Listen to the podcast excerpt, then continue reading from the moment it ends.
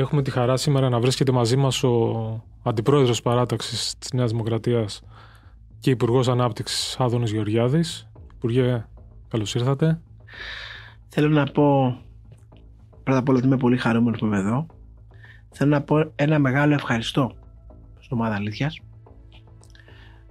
Η ομάδα Αλήθειας απετέλεσε τις πιο δύσκολες στιγμές την αιχμή του δόρατος, της παράταξης, αλλά κυρίως αυτό που λέει το όνομά της, της αλήθειας, την εποχή που την αλήθεια την έσκιαζε φοβέρα. Και το δικό σας ταλέντο και σε ένα Κώστα και σε ένα Κίμωνα είναι που έδωσε την ευκαιρία στον ελληνικό λαό να μάθει πράγματα που αλλιώς δεν θα μπορούσε να μάθει. Και επειδή εγώ έχω πάντα μια άποψη στην πολιτική ότι εμείς που έχουμε ας το πούμε τις υψηλές καρέκλες του κράτους θα πρέπει πάντα να θυμόμαστε ότι αυτές οι καρέκλες δεν έχουν έρθει μόνο από μια ατομική δική μας προσπάθεια αλλά είναι προϊόν μιας συλλογικής προσπάθειας. Και ένα κομμάτι της καρέκλας αξίζει και ανήκει σε όσους έβαλαν πλάτη για να βρεθούμε στην καρέκλα. Θέλω να το αναγνωρίσω ότι το κάνετε πάντα ανιδιοτελώς, το κάνετε πάντα με ιδεολογικό πάθος, αλλά το κάνετε και σεβόμαι την αλήθεια. Διότι παρά την διαστρέβλωση που προσπαθεί να κάνει η αριστερά στην ομάδα αλήθειας, που είναι λογικό να το κάνει, διότι τους πονάτε, αυτός είναι ο λόγος, ε, στην πραγματικότητα ε, ποτέ η ομάδα αλήθειας δεν έχει κάνει αυτό που λέμε προπαγάνδα. Απλώς παρουσιάζεται με πολύ έξυπνο τρόπο αυτά που πραγματικά γίνονται. Ευχαριστούμε πολύ. Σχολιάζουμε, αλλά σχολιάζουμε πάντα τα γεγονότα και τα βίντεο όπως τα, τα, δεν τα υπάρχει φτιαγμένο βίντεο, δεν είναι παραποιημένο κάτι. Είναι αυτά που γίνονται. Προσπαθούμε απλά να θυμίζουμε τα γεγονότα, γιατί πολλές φορές ο κόσμος ξεχνάει και καλό είναι κάποιος να βρίσκεται εκεί, να φωτίζει τα γεγονότα όπως τα ζήσαμε όλοι μας. Θέλαμε να γυρίσουμε πίσω στο, στις εποχές της τοξικότητας, Υπουργέ, του 2012 ε, και να θυμηθούμε τα γεγονότα τότε, γιατί θυμίζουν λίγο τα γεγονότα που προσπαθούν να φτιάξουν σήμερα. Τι θέλω να πω; Ε, υπήρχαν τότε κάποιοι κυρίως από το χώρο της αριστεράς και όχι μόνο, οι οποίοι μιλάγανε για εναλλακτικές. Τις οποίες τις βλέπουμε και σήμερα. Εύκολες λύσεις τότε. Δανεισμό από Ρωσία, fake news. Ε. Ο ελληνικός λαός έχασε πάρα πολύ χρόνο μεταξύ του 2012 και του 2015 και εμπόδισε τις αναπόφευκτες μεταρρυθμίσεις που προσπαθούσε να κάνει η κυβέρνηση Σαμαρά Βενζέλου πιστεύοντας ότι υπήρχε εύκολος δρόμος. Εύκολος δρόμος ποτέ δεν υπήρχε. Το κατάλαβε ο ελληνικός λαός δυστυχώς με τον άσχημο τρόπο το 2015 όταν κλείσαν τράπεζες, μπήκαν τα capital controls, όταν πάρα πολλέ χιλιάδες άνθρωποι έφυγαν στο εξωτερικό, όταν οι επιχειρήσεις βρέθηκαν σε πολύ δύσκολη θέση, όταν ξαφνικά όλες τις φαντασιώσεις της προηγούμενης περίοδου συγκρούστηκαν την πραγματικότητα. Πιστεύω ότι πια ο ελληνικός λαός σήμερα είναι πολύ πιο όριμος και αντιλαμβάνεται ότι εύκολες λύσεις στη ζωή δεν υπάρχουν. Παρ' όλα αυτά, πάνε να φτιάξουν ένα παρόμοιο κλίμα. Δηλαδή, τώρα βλέπουμε ξεκινάει ο Τσίπρας ομιλίε του με τον ύμνο του ΕΑΜ. Ε, έχουμε τα συνθήματα για το Μητσοτάκι. Ε, πάρα πολύ έτσι συστηματικά και μεθοδικά πάνε πάλι να φτιάξουν ένα κλίμα πόλωσης, διχασμού. Είναι αυτό που ξέρουν να κάνουν. Κοιτάξτε, υπάρχει, κύριος... υπάρχει Τσίπρας χωρίς διχασμό; Όχι. Ο Τσίπρα δεν μπορεί να υπάρξει χωρίς τοξικότητα. Αυτό είναι το πρόβλημά του. Ε, όταν έχασε τις εκλογές το 19 και εγώ είχα μία μέσα μου σκέψη ότι μπορεί η κυβερνητική του εμπειρία να τον έχει οριμάσει και να καταλάβετε μόνος τρόπος για να ξαναγίνει κάποτε πρωθυπουργός είναι να γίνει ένας κανονικός άνθρωπος. Πολύ γρήγορα έπεσε ξανά στον κανονικό Τσίπρα. Από κανονικός άνθρωπος προτίμησε να γίνει κανονικός Τσίπρας. Και έβγαλε πάλι μπροστά το πολλάκι, το διχασμό, τη διχόνοια, την τοξικότητα, τη ύβρι, αυτά που κάνει δηλαδή. Γιατί αυτά έχει μάθει να κάνει. Αυτά τον φέραν στην εξουσία το 2015, φυσικά υπό ένα τελείως διαφορετικό ιστορικό πλαίσιο, και αυτά νομίζω ότι τον φέρουν και τώρα, μόνο που τώρα το πλαίσιο είναι διαφορετικό. Δεν με ανησυχούν τόσο ο ύμνος του ΑΜ και τα υπόλοιπα. Ο Τσίπρας στην πραγματικότητα δεν έχει ιδεολογία. Ο Τσίπρας είναι αριβίστας. Είναι τυχοδιώκτης. Στη Θεσσαλονίκη μπήκε με τον ύμνο του ΕΑΜ και στην Πάτρα άρχισε να πλέκει το εγκόμιο του Γεωργίου Παπανδρέου, ο οποίος ήταν ο μεγαλύτερος εχθρός του ΕΑΜ και ο πιο σκληρός αντικομουνιστής εκείνης της περίοδου. Δεν μπορεί να είναι ταυτόχρονα και με το ΕΑΜ και με τον Γεωργίο Παπανδρέου προφανώς. Και του το είπε το Κουκουέ αυτό και έχει δίκιο. Είναι δύο, οι, δύο αντίπαλες δυνάμεις εκείνης τη περίοδου. Λοιπόν, ε, ο Τσίπρας μπορεί τη μία μέρα να σου λέει του αρέσει κοκακόλα, την άλλη πέψη, μετά να είναι Ολυμπιακός, Παναναϊκό, ε, ό,τι θέλει μπορεί να πει, να πάρει ψήφους. Το βασικό του χαρακτηριστικό είναι ότι είναι τοξικός. Αυτό είναι το βασικό πρόβλημα. Εγώ πιστεύω μέσα του είναι ένας κακός άνθρωπος. Την, ε, την περίοδο έτσι, πώς το πω τώρα, της κολοτούμπας, όταν ψήφιζε όλα τα ανάποδα από αυτά που έλεγε πριν, πιστέψαμε για λίγο ότι μπορεί να ξεμπερδέψαμε έτσι με την ιδεολογική ηγεμονία της αριστεράς, έτσι με το αριστερό ηθικό πλεονέκτημα. Δηλαδή, επιτέλους κυβέρνησαν, και κατάλαβαν όλοι ποιοι είναι. Κατάλαβαν όλοι τι κάνουν όταν κυβερνούν. Ξεμπερδέψαμε όμως; Κοιτάξτε, σε ένα μεγάλο βαθμό δεν είμαστε εκεί που ήμασταν πριν. Θα φέρω ένα παράδειγμα. Ο νόμος που ψήφισε η κυβέρνηση Μητσοτάκη για την κατάσταση του πανεπιστημιακού ασύλου, μόταμο είχε προταθεί από μένα το 2008 ως βουλευτή του Λαϊκού Ορθόδοξου Νεγερμού. Το 2008 αυτός ο νόμος θεωρείται ακραδεξιό, το 2019 ήταν μια χαρά κεντρό.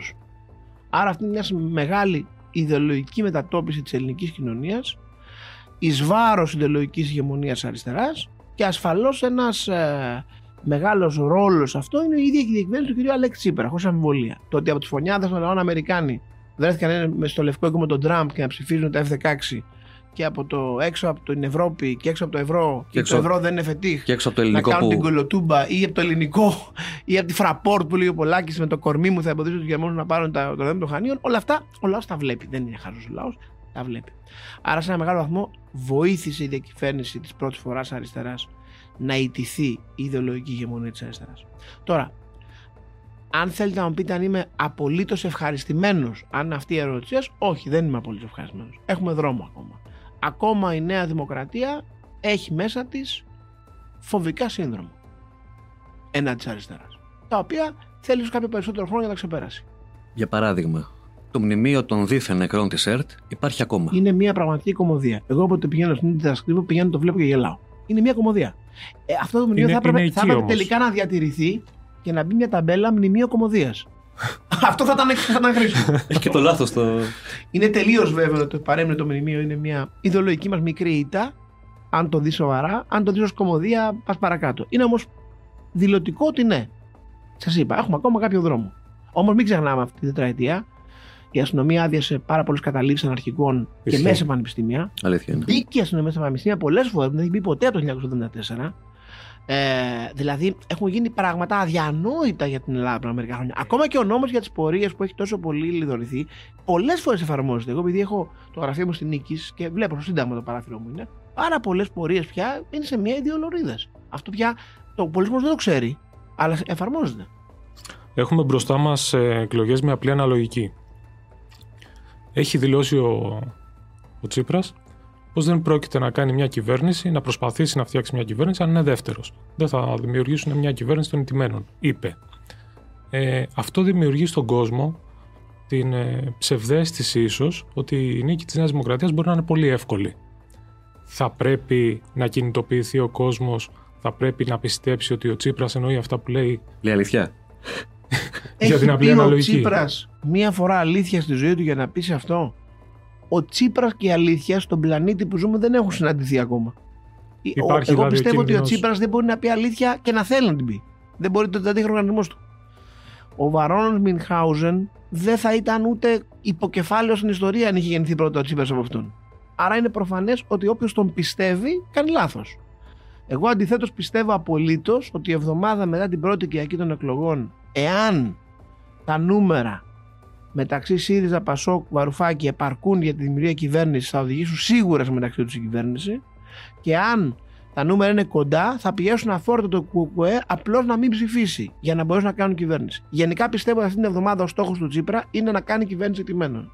Και προειδοποιώ τον κόσμο της Νέας Δημοκρατίας, αλλά και τον κεντρό κόσμο και τον κόσμο που γενικά δεν θέλει να τους δει να είναι ξανά στην κυβέρνηση, ότι η πρώτη Κυριακή των εκλογών μπορεί να αποτελέσει θανάσιμο κίνδυνο για όλους μας. Να δεν θυμίσω... πιστεύω καθόλου ότι ο Τσίπρας δεν θα κάνει κυβέρνηση τιμένο. Και αν θέλω να το εξηγήσω και περισσότερο, πολύ ευχαρίστω. Ναι, θέλουμε να, να μείνουμε σε αυτό το σημείο και το 2012 πρέπει να θυμηθούμε πως ο Τσίπρας δήλωνε ακριβώς αυτό. Ότι θα προσπαθήσουν ακόμα και αν είναι δεύτεροι να δημιουργήσουν μια κυβέρνηση και έλεγε ότι δεν τον ενδιαφέρει αν θα είναι πρωθυπουργός αυτός ή η Παπαρίγα. Και αυτό ο κόσμος θα πρέπει να το θυμηθεί. Θέλω, θέλω να το δείτε λίγο, να πάμε ένα, μια προβολή στον χρόνο μπροστά και να φανταστούμε εκείνη την εβδομάδα. Έχουμε, ας πούμε, τα εξής αποτελέσματα. Νέα Δημοκρατία 36. Είναι ένα νούμερο. ΣΥΡΙΖΑ 30. Πασόκ 10. Βαρουφάκης 3 και Κουκουέ 6. Με άθλημα 46% 651 με απλή αναλογική. Εκεί τώρα στην περίπτωση που σας είπα δεν έχουν 151, έχουν 144, 145. Πάει ο Τσίπρας στο Ανδρουλάκι και του λέει πήρες 10. Σε 45 μέρες ο Μητσοτάκης με έχει κερδίσει εμένα ήδη με 6 μονάδες ή με 7 μονάδες άμα κάνουμε εκλογές, θα κάνει το 10 το δικό σου 7. Άρα θα χάσεις τους βουλευτές της απλής αναλογικής και θα χάσεις και τους βουλευτές από το 7 μέχρι το 10. Άρα θα χάσεις καμιά κοσαριά έδρες. Άρα θα καταστραφείς. Και θα πας στο Βαρβάκι το οποίο πήρες κάρτο 3, σε 45 μέρες θα πάρεις κάτω από 3. Άρα βγήκε και εκτό Βουλής. Άρα είτε αφήσουμε τώρα αυτή την εβδομάδα ή χαιρετάμε ένα-ένα. Και ο Μητσοτάκη μένει άλλα 4 χρόνια ανήσυχος υπουργό. Άρα οι Και μετά πας στο σημαντικές κουβέ και επιλογές- τους λες, άμα τυχόν, εμείς δεν σου λέμε να μα ψηφίσεις, σου ζητάμε να ψηφίσεις παρόν. Όπως ψηφίσει όλο ούτω ή άλλω. Αν δεν ψηφίσεις παρόν και ψηφίσεις όχι, φέρνεις το Μητσοτάκη δεξιάς στην εξουσία. Αλλά άμα πάμε σε δεύτερες εκλογές και το μόνο που λέμε είναι ότι το, το Μητσοτάκη το φέρνεις στην εξουσία κουκουέ- το κουκουέ, το 6 θα γίνει 3. Για, για κάτω λίγο προβολή στον εαυτό σου. Και για να μείνουμε στα εκλογικά. Άρα, άρα, άρα θέλω να πω με αυτό. Η ιδέα ότι είναι χαλαρή η ψήφος πρώτης Κυριακής πιστεύω είναι η πιο έξυπνη τακτική του Τσίπρα.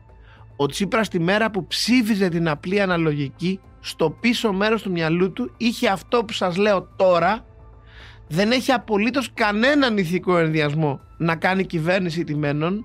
Την επομένη αν του πούνε μα είχατε πει ότι δεν θα κάνετε κυβέρνηση τιμένων θα βρει χίλιες δύο δικαιολογίες για να πει ότι πρέπει να κάνω κυβέρνηση Δεν το είναι τιμένων. και Ούτε δύσκολο. καν θα ιδρώσει το αυτί του.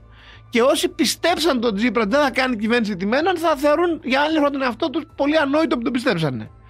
Για να μην βρεθούμε σε αυτή τη δυσκολία, τρέχουμε στις πρώτες εκλογές σαν να μην υπάρχει αύριο, ψηφίζουμε όλη η Νέα Δημοκρατία σαν να μην υπάρχει αύριο, στηρίζουμε Κυριάκο Μητσοτάκη γιατί το αξίζει σαν να μην υπάρχει αύριο, διότι η πρώτη Κυριακή θα είναι η κρίσιμη και όχι η δεύτερη. Εγώ τα λέω σήμερα για να μην φανεί κάπως και έρθει και μου πει εκ των υστέρων, μα δεν μας το είχατε πει. Πέσαμε από τα σύννεφα με το, με, το, με το ότι ο ΣΥΡΙΖΑ δεν ψήφισε το μπλόκο στο κόμμα Κασιδιάρη. Θέλω να πω.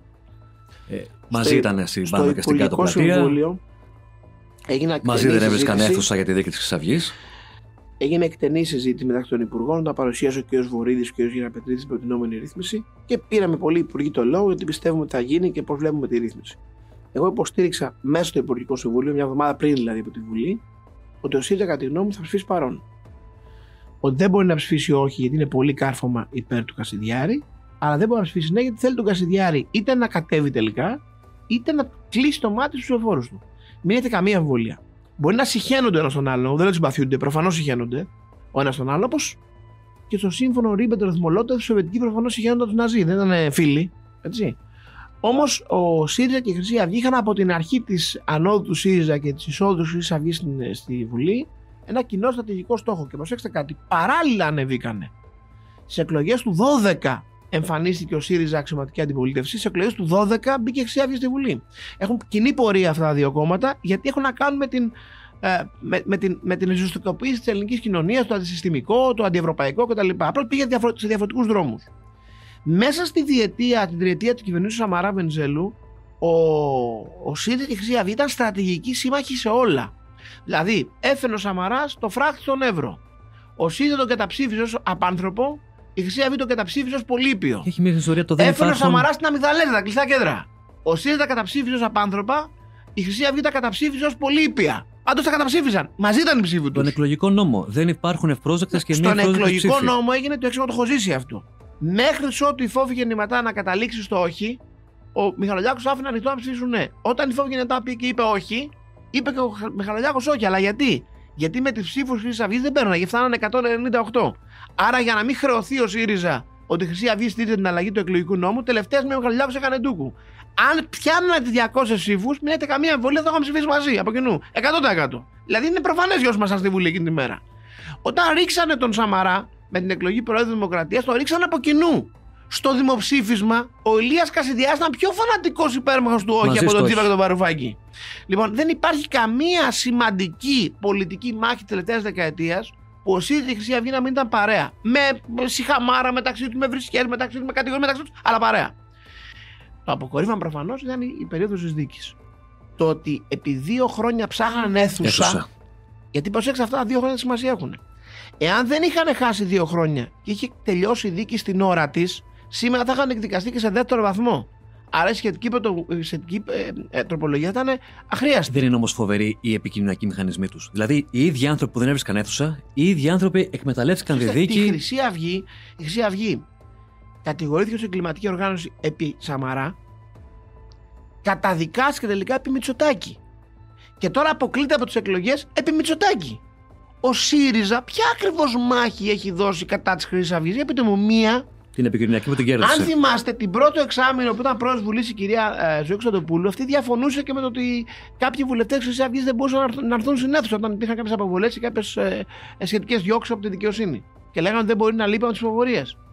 Γενικά ο ΣΥΡΙΖΑ με τη Χρυσή Αυγή είχαν πάντοτε κοινό στρατηγικό στόχο. Ποιος ήταν ο κοινός στρατηγικός στόχος, να δυσκολέψουν την νίκη ή να ρίξουν τη Νέα Δημοκρατία από την εξουσία. Προσπαθεί ο Αλέξης Τσίπρας να βγει και πάλι στην πλατεία; Θα το ήθελε πάρα πολύ και προσπαθεί, απλώς δεν του βγαίνει. Προφανώς προσπαθεί και όλοι αυτοί, όλοι αυτοί οι τόνοι υψηλοί που χρησιμοποιεί, να φέρω ένα παράδειγμα. Απεχώρησε από τη Βουλή. Η αποχώρηση από τη Βουλή, η ΕΣΑΗ αποχώρηση της ψηφοφορία Βουλής, είναι μια κορυφαία πολιτική πράξη. Πέρασε στην κοινωνία. Καθόλου. Οι βουλευτές μεταξύ μας γελάμε δεν θα τα ψηφίσουν. Οι δημοσιογράφοι το βλέπουν την καθημερινή σήμερα τους λέγεται δεν γυρίζετε πίσω. Ε, Οι ίδιοι οι βουλευτές του ΣΥΡΙΖΑ δεν λένε τίποτα για αυτό το θέμα, σαν να μην το έχουν κάνει. Διότι όλοι καταλαβαίνουν ότι κάνανε μια κίνηση χοντρή, χωρίς καμία πραγματική απήχηση στο λαό. Ο ΣΥΡΙΖΑ όμως, ο Τσίπρας το έκανε γιατί νόμιζε ότι ο λαός θα ακολουθήσει. Ο λαός δεν ακολούθησε. Και αν οι εκλογές καθυστερήσουν, θα είναι ακόμα και κωμικό αυτό. Δηλαδή Εγώ να έχω μένουν, να εισηγηθεί μείνουν στο μήνες. Μητσοτάκη να πάει τελευταία μέρα, αλλά δεν ξέρω αν. Εγώ είμαι λίγο πιο σκληρός με το ΣΥΡΙΖΑ. Με το τάξη μπορεί να είναι πιο ευγενής. Θα πρέπει να συζητήσουμε και κάποια στιγμή για το πρόγραμμα του Αλέξη Τσίπρα. Ποιο είναι το Νομίζω- πρόγραμμα; Το πρόγραμμα, η σκηνή περί προγράμματος έληξε στη Βουλή με αυτή την περίφημη σκηνή με τον Μητσοτάκη που τον ρωτάει για το κόστος. Και λέει με αυτά θα ασχολούμαστε τώρα. Προσέξτε, Γι' αυτό, γι' 45, αυτό 45 ακριβώς. δις. Ε, ε, Είναι πολύ δηλωτική η στιγμή. Γίνεται τόσο μεγάλη φασαρία επί τόσου μήνες για την ακρίβεια και η βασική πρόταση του ΣΥΡΙΖΑ είναι η μείωση του ΦΠΑ στα τρόφιμα και στα βασικά είδη. Αυτή είναι η βασική του πολιτική πρόταση. Την έχει πει ο Τσίπρας και όλοι του βουλευτές χίλιες φορές ο καθένας. Και δεν ξέρουν πόσο κοστίζει. Προσέξτε. Η αξιωματική αντιπολίτευση κάνει μια πρόταση χίλιες φορές την ημέρα που δεν ξέρει πόσο κοστίζει. Και όταν ο Μητσοτάκης πανέξυπνα εκείνη την ώρα, πιστεύω είναι μια από τις πιο λαμπρές τους στιγμές ε, της τετραετίας στο κοινοβούλιο, του λέει Πόσο κοστίζει κύριε αυτό που λέτε; Η αυτόματη απάντηση του Τσίπρα, χαμογελώντας, δεν δουλειά αυτό θα πήγανε, κάνουμε. Είναι αυτή τη δουλειά θα κάνουμε. Δηλαδή, συγγνώμη, πρωθυπουργός θες να γίνεις. Ποια άλλη δουλειά θες να κάνεις; Έξω από να, να μετρήσεις το κόστος των μέτρων. Δηλαδή, τι δουλειά έχεις να κάνεις, να, κάνεις, να πάει να σκάνεις σε χωράβι. Το ίδιο ακριβώς όμως έκανε και το 2014. Δηλαδή έβγαινε, μοίραζε λεφτά στη θεωρία, έλεγε ότι η κοστολόγηση για μας είναι κάτι που δεν χρειάζεται να γίνει. Τα άκουγε και βαριά Πρόγραμμα τα λόγια. Θεσσαλονίκης. Ε, και βγήκε μετά και έκανε όλα τα ανάποδα. Σήμερα κάνει ακριβώς το ίδιο. Πώς απαντάει η Νέα Δημοκρατία σε Μα αυτό; σας είπα και πριν, όλη του στρατηγική είναι στρατηγική 12-15. Και η τοξικότητα και η προσπάθεια να κάνει πορείες και η- το ανέβημα των τόνων και ότι είμαστε χούντα. Χούντα δεν είναι του Σαμαρά. Δηλαδή, χούντα Παπαδήμου. Έχουμε μια. Χούντα μια- Σαμαράς, έχουμε μια- από το χούντα δι- Μητσοτάκης. Από το 2010 και μετά έχουμε χούντα. Αυτή η χούντα είναι αιώνια χούντα στην Ελλάδα. Και μια δημοκρατία σε μια στιγμή δεν έχουμε. Μόνο όταν κυβερνάει ο Τσίπρας. Μόνο όταν κυβερνάει ο Σταματάει η Τσίπρας. Χούντα και Λοιπόν, έχουμε ε, α- δημοκρατία. α- Αλλά εδώ, αλλά εδώ η ουσία είναι. Διαβάζει την ιστορία λάθος και αυτό είναι καλό για την Ελλάδα και για μας. Σήμερα η κοινωνία δεν είναι στο 12-14. Εγώ θα σου το πω έτσι λίγο εμπειρικά από τον εαυτό μου. Όπου πάω, είτε στο σούπερ μάρκετ, είτε στις λαϊκές αγορές, εγώ πάω πια κάθε μέρα έτσι. Και αύριο θα είμαι σε λαϊκή αγορά. Δεν υπάρχει μέρα που δεν πάω κάπου. Κάθε μέρα. Έχω πάντα ένα συνεργάτη μου από το γραφείο μου και κάνουμε Facebook Live. Facebook Live σημαίνει αμοντάρει τα πλάνα. Εγώ δεν θέλω να έχω μοντάζ. Θέλω να βλέπει ο κόσμος πώς μου συμπεριφέρονται οι συμπολίτες μου. Αυτή η ιδέα μου γεννήθηκε γιατί σε μια μου συνέντευξη στα παραπολιτικά με την κυρία Κορέη και τον κύριο Δημήτρη Τάκη με ρωτήσαν κατά σπίτι και μου ξέφυγε και είπαμε προχθές που πήγαμε βγάλανε selfie. Και δεν θα θυμάσαι, γίνει χαμός να με βρει κανένα 20 ήμερο που τόλμησα να πω ότι με βγάζανε selfie. Εγώ το είπα γιατί ήταν μια εικόνα που είχα ακριβώ την προηγούμενη μέρα από ότι με βγάζανε selfie σε ένα σούπερ μάρκετ. Τώρα, αν δείτε τα Facebook live, δεν υπάρχει λαϊκή ή σούπερ μάρκετ που δεν με βγάζουν selfie. Λέει, μπορώ να το δεις ότι αυτό που είπα είναι αλήθεια. Δεν χρειάζεται να το πω εγώ. Ναι, μου συμβαίνει είναι η απάντηση. Τώρα, καλός μου συμβαίνει, κακός μου συμβαίνει. Ο καθένας μπορεί να νομίζει ότι ό- ό,τι θέλει. Αλλά μου συμβαίνει. Το 12-14, αν έκανα Facebook live, θα ήταν η ίδια αντίδραση του κόσμου προς Όχι. εμένα. Τα έχουμε ζήσει και εμεί εκείνη την εποχή έτσι, από πιο κοντά. Πολύ πιο Το δύσκολο. 12-14 δεν μπορούσα να πάω σε λαϊκή σούπερ μάρκετ. Δεν μπορούσα γιατί η τοξικότητα ήταν τόσο πολύ μεγάλη που οι βρισχές και οι επιθέσεις ήταν ασταμάτητες. Σήμερα πάω, με αγκαλιάζουν, με φυλάνε, με βγάζουν selfie, μου λένε μπράβο Υπουργέ, προσπαθείς, το καταλαβαίνουμε δύσκολα τα πράγματα, αλλά προσπαθείς. Αυτό είναι το κλίμα. Και μην ξεχνάμε και πώ το καλλιέργησαν. Δεν θυμόμαστε το σιγά κανένα γιαουρτάκι του Τσίπρα. Προφανώς. Ο Τσίπρα έχει πει και την κουβέντα για το γιορτάκι και την κουβέντα για τη Μολότοφ. Και η Μολότοφ έχει πει δεν είναι κακές, σε κατά του διαπλωρά είσαι. Αν είσαι λάθος, εκείνο που του ρίχνει, εκείνο που του τρώει.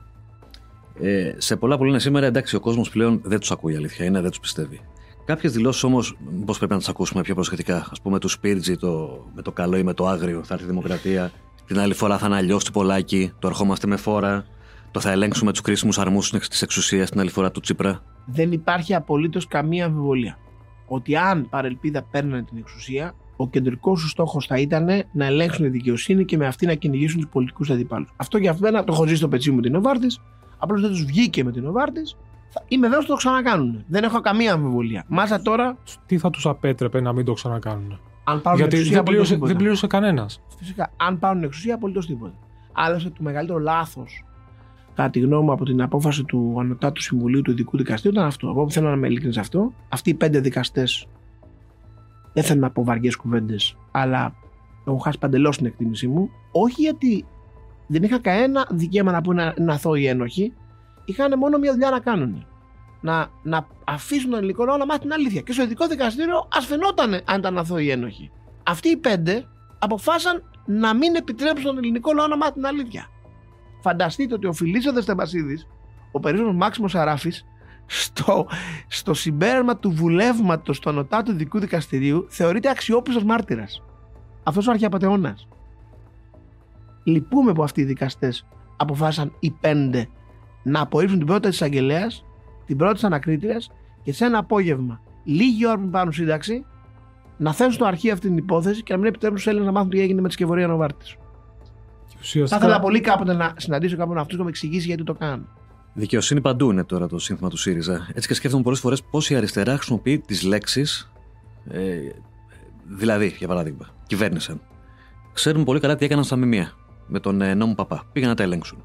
Ξέρουμε πολύ καλά τι πήγαν να κάνουν στη δικαιοσύνη, πώς πήγαν να στήσουν πράγματα.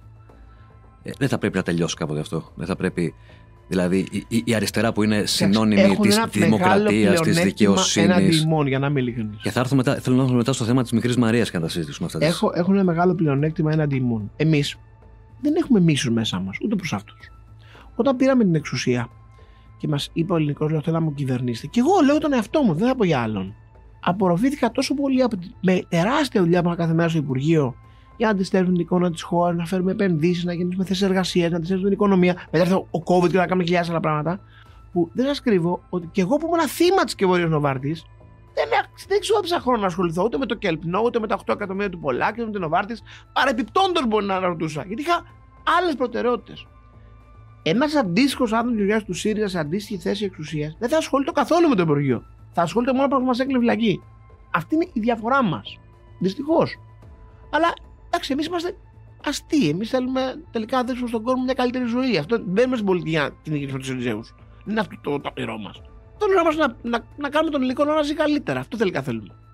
Τώρα αυτό το δικαιοσύνη παντού του Τσίπρα είναι για γέλια. Το, με δικαιοσύνη παντού ο ΣΥΡΙΖΑ.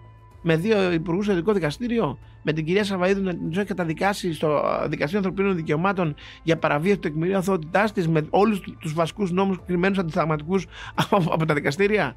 Εντάξει, κάπου να υπάρχει και μια συστολή, έτσι. Ε, πήγαν τώρα να στήσουν μια ολόκληρη ιστορία με, με ένα μικρό κορίτσι στον Εύρο.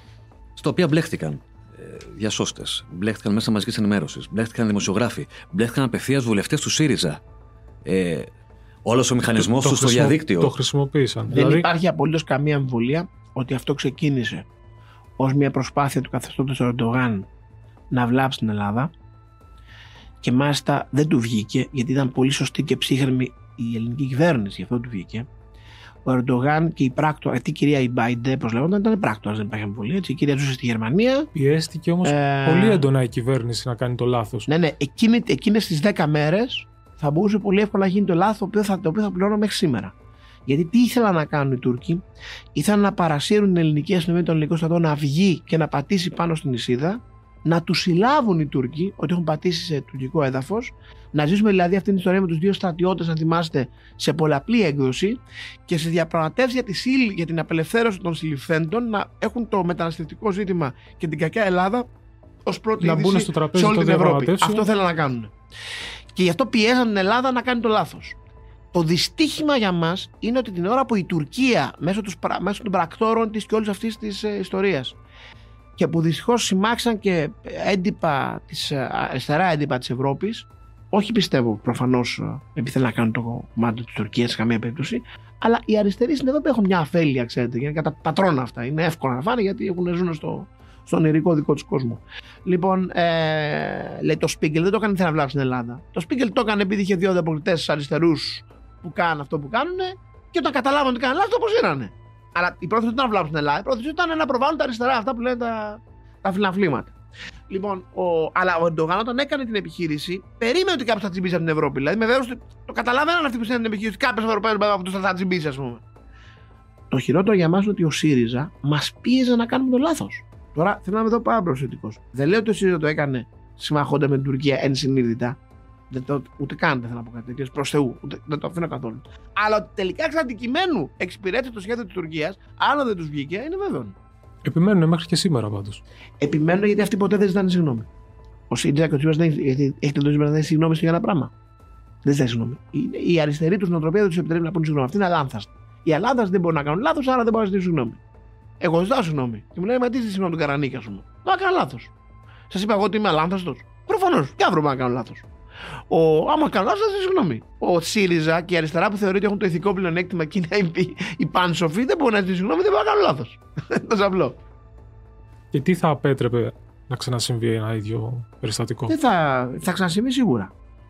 Πρέπει να έχουμε Δεν τα θα μάτια πρέπει- μας δεν αυτά. θα πρέπει να να έχουμε τα μάτια λογοδοτήσει. μα 14. Τώρα, λόγω του σεισμού του τραγικού αυτού στην Τουρκία, που να το πω αυτό ότι δεν το Πήραμε τα πράγματα, εννοείται. ε, όλοι είμαστε με τον τουρκικό λαό και τον Φυσικά. λαό τη Συρίας. Αυτή την τραγωδία δεν υπάρχει συζήτηση αυτό, έτσι μην παρεξηγηθώ. Ίσα ίσα από αυτός ο λαός εκεί που θρυνεί, από ό,τι φαίνεται, δεκάδες χιλιάδες Τρομερή, θύματα. τρομερή καταστροφή. Ε, μάλλον πληρώνει και αυτός τους μαλλιοδοτισμού του Ερντογάν σε ένα μεγάλο βαθμό. Αλλά ε, πιστεύω ότι για ένα διάστημα αυτό όλο θα ηρεμήσει γιατί η Τουρκία θα ασχοληθεί και με το εσωτερικό της θέμα και πώς θα το λύσει. Όμως όταν αυτό περάσει, θα επανέλθει η Τουρκία. Με ήθα αμφιβολία. Έτσι. Θα πρέπει να κάποιος να λογοδοτήσει όμως. Δηλαδή, μπορεί να στείνεται μια τέτοια Καταρχάς ιστορία. υπάρχει εισαγγελική έρευνα. Άρα κάποιος θα λογοδοτήσει. Ο εισαγγελέας το ψάχνει. Νομίζω ότι και αυτή η Μπαϊντού δεν νομίζω να τη λιτώσει εύκολα. Νομίζω ότι τέλος θα την καλέσουν οι εισαγγελικές αρχές. Για να δούμε. Πάντως, για να επανέλθουμε λίγο στα επικοινωνιακά, έτσι, θέλω να πω ότι όντως έχει υπάρξει μια αλλαγή. Δηλαδή, δεν ήταν αυτονόητο για τον κόσμο παλιά ότι θα μιλάμε για επενδύσεις και θα τις δέχεται. Θα μιλάμε για την ανάγκη να μειωθεί η φορολογία των επιχειρήσεων και πλέον ο κόσμος θα το αντιλαμβάνεται ως κάτι το οποίο πρέπει να γίνει και να πάει η χώρα μπροστά. Εγώ, κοιτάξτε να δεις, Κώστα, θέλω να είμαι πολύ ειλικρινής. Η, η θητεία μου για να μην μιλάμε μόνο για το ΣΥΡΙΖΑ, γιατί είναι και λίγο να χάνουν τον λόγο για τους άνθρωπους. Αυτά τα τέσσερα χρόνια στο Υπουργείο Ανάπτυξης και Επενδύσεων κάναμε φοβερά πράγματα. Δεν το λέω τώρα αλαζονικά. Προχθές ψήφισα το νομοσχέδιο αυτό για τον καταναλωτή. Μου ενημέρωσαν υπηρεσίες Βουλής ότι έχω ψηφίσει τα περισσότερα νομοσχέδια ως Υπουργός Ανάπτυξης από όλους τους Υπουργούς Ανάπτυξης μεταπολίτευσης. Αυτά τα νομοσχέδια δεν είναι νομοσχέδια έτσι, γράμματα έτσι, για να λέμε ψηφίσαμε. Αυτά τα νομοσχέδια μείωσαν τη γραφειοκρατία, βελτίωσαν το επιχειρηματικό περιβάλλον, προσέλξαν επενδύσεις που δεν βλέπουν στον ύπνο με μερικά χρόνια. Γέννησαν χιλιάδες θέσεις εργασίας, χιλιάδες κόσμος έχει βρει δουλειά επειδή κάναμε όλη αυτή την προσπάθεια. Ανοίξαμε τα θεατρία ναυπηγεία, σώσαμε την Greta Farms, ανοίγει πάλι τώρα η Selman, ε, ήρθε η Microsoft, ήρθε η Amazon, ήρθε η Pfizer, ήρθε η Digital Real, ήρθε η TeamViewer. Ε, έχουν γίνει πράγματα πάρα πολλά. Πάρα πολλά. Και τι μου λένε τώρα για την ακρίβεια που θέλω μετά να μιλήσω γι' αυτό. Λοιπόν, δουλέψαμε με πολύ πάθος. Και όχι μόνο φυσικά εγώ, και φυσικά ο Νίκος ο Παθανάς, ο άμεσος συνεργάτης μου, και ο Γιάννης Τσακύρης και ο Χρυσοδήμας, αλλά και όλοι οι υπουργοί έτσι. Γιατί για να αλλάξει η εικόνα της χώρας είναι διυπουργική επιτυχία. Και ο Χρυσό Ταϊκούρας και ο Θοδωρή Κυλακάκη και ο Κώστος Κρέκας και ο Κώστος Χατζηδάκης. Διυπουργική επιτυχία. Και φυσικά από όλα του Πρωθυπουργού έτσι, και όλη και όλης της ομάδας. Εκεί του Αλέξη του Πατέλη, του Άκη του Σκέτου, του Γιώργου Κυραπετρίτη. Έγινε μεγάλη δουλειά. Αυτή η δουλειά όμως, προσέξτε, δεν έγινε δουλειά για να λέμε εμείς. Φέρνει καρπούς. Αυτό είναι το σημαντικό. Ότι εδώ πια έρχονται πράγματα ότι δρέπουμε καρπούς από αυτή την προσπάθεια. Όχι για μας, σαν Γεωργιάδης, για τον ελληνικό λαό και το μέλλον του. Πλέον πια δεν μιλάμε για το brain drain. Τώρα μιλάμε για το brain gain. Τώρα πια δεν φεύγει ο κόσμος. Τώρα αρχίζει και γυρίζει. Το στίχημα της επόμενης τετραετίας ήταν να γυρίσει περισσότερο. Αυτό είναι το στίχημα. Γι' αυτό πρέπει να, να δουλέψουμε. Πάμε λίγο και στην ακρίβεια. Δεν πάμε στα Η γρήγορα. αλήθεια είναι και αυτό που βιώνουμε και εμείς οι ίδιοι. Υπάρχουν στιγμές που πραγματικά σπάει νεύρα αυτό το πράγμα. Έχουν ακριβήνει πάρα πολλά πράγματα. Τα βλέπουμε καθημερινά. Από την άλλη, το καλάθι, ας πούμε, δούλεψε. Δεν μπορεί να πει κανείς ότι δεν δούλεψε το καλάθι. Δηλαδή, στο σούπερ μάρκετ βλέπουμε ότι κάποια προϊόντα, κατηγορίες προϊόντων έχουν μείνει σταθερά. Υπάρχει όμως ακρίβεια. Λοιπόν, ας υπάρχει ακρίβεια. Φυσικά και υπάρχει ακρίβεια απάντηση. Η ακρίβεια προήλθε επειδή είχαμε την ατυχία ως γενιά να συμπέσουν δύο παγκόσμια φαινόμενα το ένα μετά το άλλο. Το πρώτο ήταν η πανδημία και ο δεύτερος πόλεμος. Η πανδημία πώς επηρέασε την ακρίβεια; Τη μέρα και την εποχή της καραντίνας μείωσε πάρα πολύ τη ζήτηση και πέσαν πολύ τιμές. Έγινε αποπληθωρισμός. Άρα όλοι συνηθίζαμε σε χαμηλότερες τιμές. Όταν άνοιξαν ξαφνικά όλες οι οικονομίες ταυτόχρονα, μιλάμε τώρα το καλοκαίρι του 2021, έγινε ταυτόχρονη παγκόσμια μεγάλη ζήτηση. Όταν έχεις μεγάλη ζήτηση, έχεις αύξηση των τιμών. Άρα ξαφνικά οι τιμές ανεβαίνουν με μεγάλη ταχύτητα. Αυτό ήταν το πρώτο σοκ, γιατί αισθανθήκαμε ένα μεγάλο πληθωρισμό. Τότε όμως η εικόνα που υπήρχε στην Ευρωπαϊκή Κεντρική Τράπεζα και στο Διεθνές Νομισματικό Ταμείο ήταν ότι παιδιά αυτό είναι παροδικό, επειδή ανοίξαν ταυτόχρονα όλες τις οικονομίες, αυτό θα πάρει ένα, δύο, τρεις μήνες να ομαλοποιηθεί. Όσο ομαλοποιείται, μάλιστα τότε μας λέγανε ότι μέχρι τα Χριστούγεννα θα κρατήσει, γιατί μέχρι τότε η αγορά έχει μεγάλη πίεση. Και μετά θα, θα γυρίσει και από το 22 θα αρχίσει να πέφτει. Και ενώ όλοι δουλεύαμε ότι ρε παιδάκι, εντάξει, τρεις μήνες, τέσσερις θα αντέξουμε σε ένα ξαφνικό πληθωρισμό, ο Πούτιν από τον Νοέμβριο του 2021, σκεφτόμενος τον πόλεμο, άρχισε να ανεβάζει το φυσικό αέριο. Άδραξε την ευκαιρία. Μο, άδραξε την ευκαιρία. Μόλις αυτό να ανεβάζει το φυσικό αέριο, ξεκίνησε το δεύτερο φαινόμενο. Δηλαδή, αντί να εκτονωθεί το πρώτο, φαντάζεσαι μια κακοκαιρία που την ώρα να τελειώσει η Μπάρμπαρα, έρχεται ο Μπάρμπαρος. λοιπόν, τι έγινε λοιπόν εκεί πέρα; Ε, την ώρα που να πέφτει λοιπόν ε, ο πληθωρισμό του πρώτου κύματος, άρχισε ο πραγματικά μεγάλος πληθωρισμό του πολέμου. Εδώ έχω άποψη. Ο Πούτιν χρησιμοποίησε τον πληθωρισμό και την ακρίβεια αυτό που μας πάνε τα νεύρα, το χρησιμοποίησε ως πολιτικό όπλο προς την Ευρώπη. Τι πίστεψε δηλαδή, ότι αν τους φέρω ξαφνικά μεγάλο πληθωρισμό, επειδή έχουν μοιράσει πολύ χρήμα στην πανδημία, άρα δεν μπορούν να μοιράσουν άλλο, αυτό θα ανεβάσει πολύ τις τιμές στα ράφια τους και επειδή ο Πούτιν μας βλέπει προφανώς σαν κακομαθημένους δυτικούς. Και το, λίγο και το φυσικό αέριο μεταβατικό καύσιμο σωστά, δεν θα ήταν για πολλά χρόνια Φυσικά, ακόμα. 10 χρόνια μάξι είχε μπροστά Έτσι. του. Άρα λοιπόν τι έκανε, το πήγε στο Θεό και λέει: Αυτοί είναι κακομαθημένοι δυτικοί, θα γκρινιάξουν, θα ρίξουν κυβερνήσεις, οι κυβερνήσεις θα φοβηθούν να πληρώνουν αυτές τις τιμές και θα έρθουν να συμβαστούν μαζί μου για να πετύχω τον πολιτικό μου στόχο στην Ουκρανία. Αυτό έκανε ο Πούτιν. Δεν του βγήκε, ευτυχώς δεν του βγήκε. Οι δημοκρατίες αντέξανε, οι ευρωπαϊκές. Αλλά αυτό δεν σημαίνει ότι το όπλο δεν λειτουργήσε. Το όπλο λειτουργήσε. Και αυτή είναι η ακρίβεια που λες ότι σπάει τα νεύρα. Τώρα, Έχουμε πάρει μέτρα εμείς ως κυβέρνηση για αυτή την ακρίβεια. Παιδιά, έχουμε πάρει ένα σκασμό μετά. Νομίζω ότι το έχει καταλάβει ο κόσμος. Έχουμε πάρει από το ρεύμα που βλέπετε τους λογαριασμούς στην επιδότηση, από το market pass που είναι τώρα, από το καλάθι που είπατε πριν, να σα πω και περισσότερα μετά για το καλάθι, από, το, από τη μείωση συντελεστών ΦΠΑ, από μείωση ε, από αλληλεγγύης, από μείωση ασφαλιστικών. Ό,τι μπορούμε να κάνουμε το έχουμε πάρει. Ό,τι και να κάνουμε, πάντα αντιπολίτευση θα ζητάει κάτι παραπάνω. Λογικό είναι αυτό. Λέμε, δηλαδή, αν αύριο πάμε και κάνουμε μείωση ΦΠΑ στα τρόφιμα, θα πούνε δεν φτάνουν αυτά τα τρόφιμα, βάλτε καλά. Μετά από να και αυτά, όχι θέλουμε και τα άλλα. Αυτό θα γίνεται. Δηλαδή, περιμένεις ποτέ να τους έχεις ευχαριστημένους, πάντα θα ζητάνε το κάτι παραπάνω. Το ζήτημα είναι να μην κάνεις το λάθος. Γιατί αυτό που δεν καταλάβαινε ο Τσίπρας ακόμα και ότι έμεινε πέντε χρόνια πρωθυπουργός, δεν θέλει να το καταλάβει και είπε αυτή την ατάκα στο Μητσοτάκι, με αυτά θα ασχολούμαστε τώρα. Είναι ότι εδώ έχουμε δύο ταυτόχρονες κρίσεις. Τον πληθωρισμό στις κοινωνίες και τα επιτόκια στις αγορές. Τα κράτη είναι, είναι μεταξύ της κύλα και της χάρευδη. Αν τα μέτρα που θα πάρεις σε φέρουν στη χάρευδη, στα επιτόκια, καταστράφηκες. Άρα πρέπει η κυβέρνησή μας να πετύχει να, να πάρει μέτρα που θα ανακουφίσουν τους συμπολίτες μας για το πρώτο, που είναι ο πληθωρισμός και ακρίβεια, χωρίς να διακινδυνεύσουν το δεύτερο, που είναι ο φόβος των αγορών. Δεν ξέρω αν γίνεται αντιληπτό. Αυτή είναι μια δύσκολη άσκηση. Μέχρι στιγμής ο Μητσοτάκης, πολύ καλός καπετάνιος, το έχει πάει χαρτί. Και έχουμε δώσει πολλά και οι αγορές παραμένουν, παραμένουν ήρεμες και, και, και, και, και ήσυχες. Αυτό δεν είναι εύκολο ούτε αυτονόητο. Αν πάει κάπου στη Τσίπρας και πει μοιράω 45 δισεκατομμύρια, δεν έχει αμφιβολία. Σε, σε λίγες εβδομάδες θα πάει όλα πίσω, θα βάλει τα διπλά μέτρα και θα έχουμε βρεθεί πάλι σε μνημόνιο. Είναι απλά τα πράγματα στη ζωή. Τα πια τα ξέρουμε. Άρα το μήνυμα για την επόμενη μέρα ποιο θα ήταν; Τι, τι το μπορεί να υποσχεθεί μια θα είναι για τα η επόμενη τετραετία. Θα είναι τετραετία που θα φέρουμε πίσω τα παιδιά μας που φύγανε στην κρίση. Τα παιδιά αυτά πρέπει τώρα να γυρίσουν πίσω έχουν αποκτήσει εργασιακή εμπειρία πολύτιμη για την Ελλάδα. Όσο εμείς θα φέρουμε περισσότερες σπουδέ επενδύσεις στη χώρα, θα έχουμε ανάγκη από εξειδικευμένο προσωπικό. Θα δίνονται καλύτεροι μισθοί και αυτά τα παιδιά θα γυρίσουν. Και μαζί με αυτά τα παιδιά που θα γυρίσουν, θα φέρουν τα εισοδήματά τους πίσω στην Ελλάδα, στις μεγάλες εταιρείες, θα αυξηθεί το μέσο εισόδημα των πολιτών. Το στίχημα της επόμενης τετραετίας είναι καλύτερα εισοδήματα για όλους. Υπάρχουν επενδύσεις για την επόμενη τετραετία που έχουν σχεδιαστεί από το Υπουργείο; Το 2023, εάν δεν έχουμε πολιτικό ατύχημα, θα είναι το τρίτο συνεχόμενο έτος ρεκόρ άμεσων ξένων επενδύσεων. Είχαμε ρεκόρ το 2021, ρεκόρ και το 2022. Οι εταιρείες που ήδη μιλάω και είμαστε πολύ κοντά, δεν ανακοινώνω μέχρι πολλέ, αλλά είναι τιτάνιες, τεράστιες σε μέγεθος, που όπως τρίβατε τα μάτια με τη Microsoft και τη Pfizer και την Amazon, τέτοιου ελληνικού εταιρείες ετοιμάζονται να ανακοινώσουν επενδύσεις στην Ελλάδα. Το μόνο που θα μπορούσε να το σταματήσει θα είναι να γίνει καμιά προοδευτική διακυβέρνηση, γιατί το λέμε πριν. Θα φαντάζει να πάει να, να, να συνομιλήσει ο CEO της, της Pfizer ή ο CEO της Microsoft με τον Γιάννη Μενανή. Μπορείς να φανταστείς. Για φαντάσου το λίγο. θα τα μαζέψουν και θα φύγουν, θα διακτηριστούν. Λοιπόν, Υπουργέ, ευχαριστούμε πάρα πολύ. Ήταν μια ωραία κουβέντα. Καλή επιτυχία και στα βόρεια, γιατί έχουμε και εκλογές. Ναι, είμαι υποψήφιος βουλευτής στη Βόρεια Αθήνα και θα το πω αυτό, το λέω σαν ατάκα τη και λίγο χιουμοριστική. Εγώ στις περασμένε εκλογές πήρα το 44% των όσων ψήφισαν Νέα Δημοκρατία στη Βόρεια Αθήνα. Βγήκα δεύτερος με τον Κωστό Χατζηδάκη. Πήρα 70.000 σταυρού εγώ, 73.000 ο, ο Κωστής, 70 σκάρτσο εγώ, 69 ακόμα κάτι. Ε, μεγάλο νούμερο και ευχαριστώ που με ψήφισαν. Λέω λοιπόν πάντα στις ομιλίες μου, συγκεντρώνω στα τραπέζια με καλούν. Τώρα έχουμε προκλητική χαρτιά φουλ. Λέω εδώ που σας βλέπω, στατιστικά η μισή με έχετε ψηφίσει, η μισή δεν με έχετε ψηφίσει. Άρα σε εσάς τους μισούς με ψηφίσατε, σας ευχαριστώ θερμά. Μου δώσετε δύναμη να κάνω όσα έκανα αυτά τα τέσσερα χρόνια.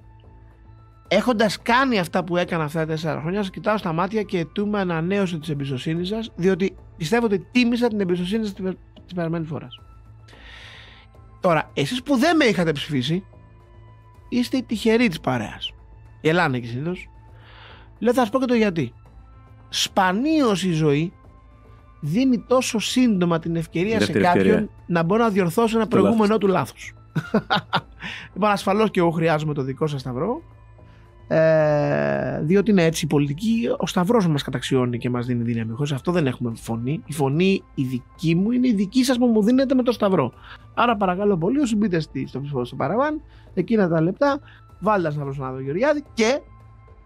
Κανονικά δεν να το πω αυτό γιατί περνάμε ουδέτες με όλου του άλλους στην μου, αλλά εδώ έχω ε, μια δυναμία. Επειδή είναι η πρώτη εμφάνιση του Νίκου του Παπαδανάση, ε, εγώ προσωπικά θα, θα ψηφίσω και ο Νίκο Παπαδανάση διότι ο Νίκος ήταν ο πιο σταθερό μου συνεργάτης τα τέσσερα χρόνια. Όσα πετύχαμε στο Υπουργείο ήταν πολλά, τα κάναμε μαζί και το καλάθι κάναμε μαζί και τα ναυπηγεία κάναμε μαζί και τα νομοσχέδια κάναμε μαζί και τις μεγάλες επενδύσεις κάναμε μαζί. Και θυμάμαι ακόμα τη βραδιά που μαζί πανηγυρίζαμε τη Microsoft όταν περάσαμε, ξέρετε, περάσαμε, ήταν τρεις μήνες διαγωνισμός για να πάμε τη Microsoft στην Ελλάδα. Περάσαμε, με 9 χώρες και τρεις γύρους. Στον τρίτο γύρο επιλεγήκαμε. Για σαν να δίνεις παρελίμνε.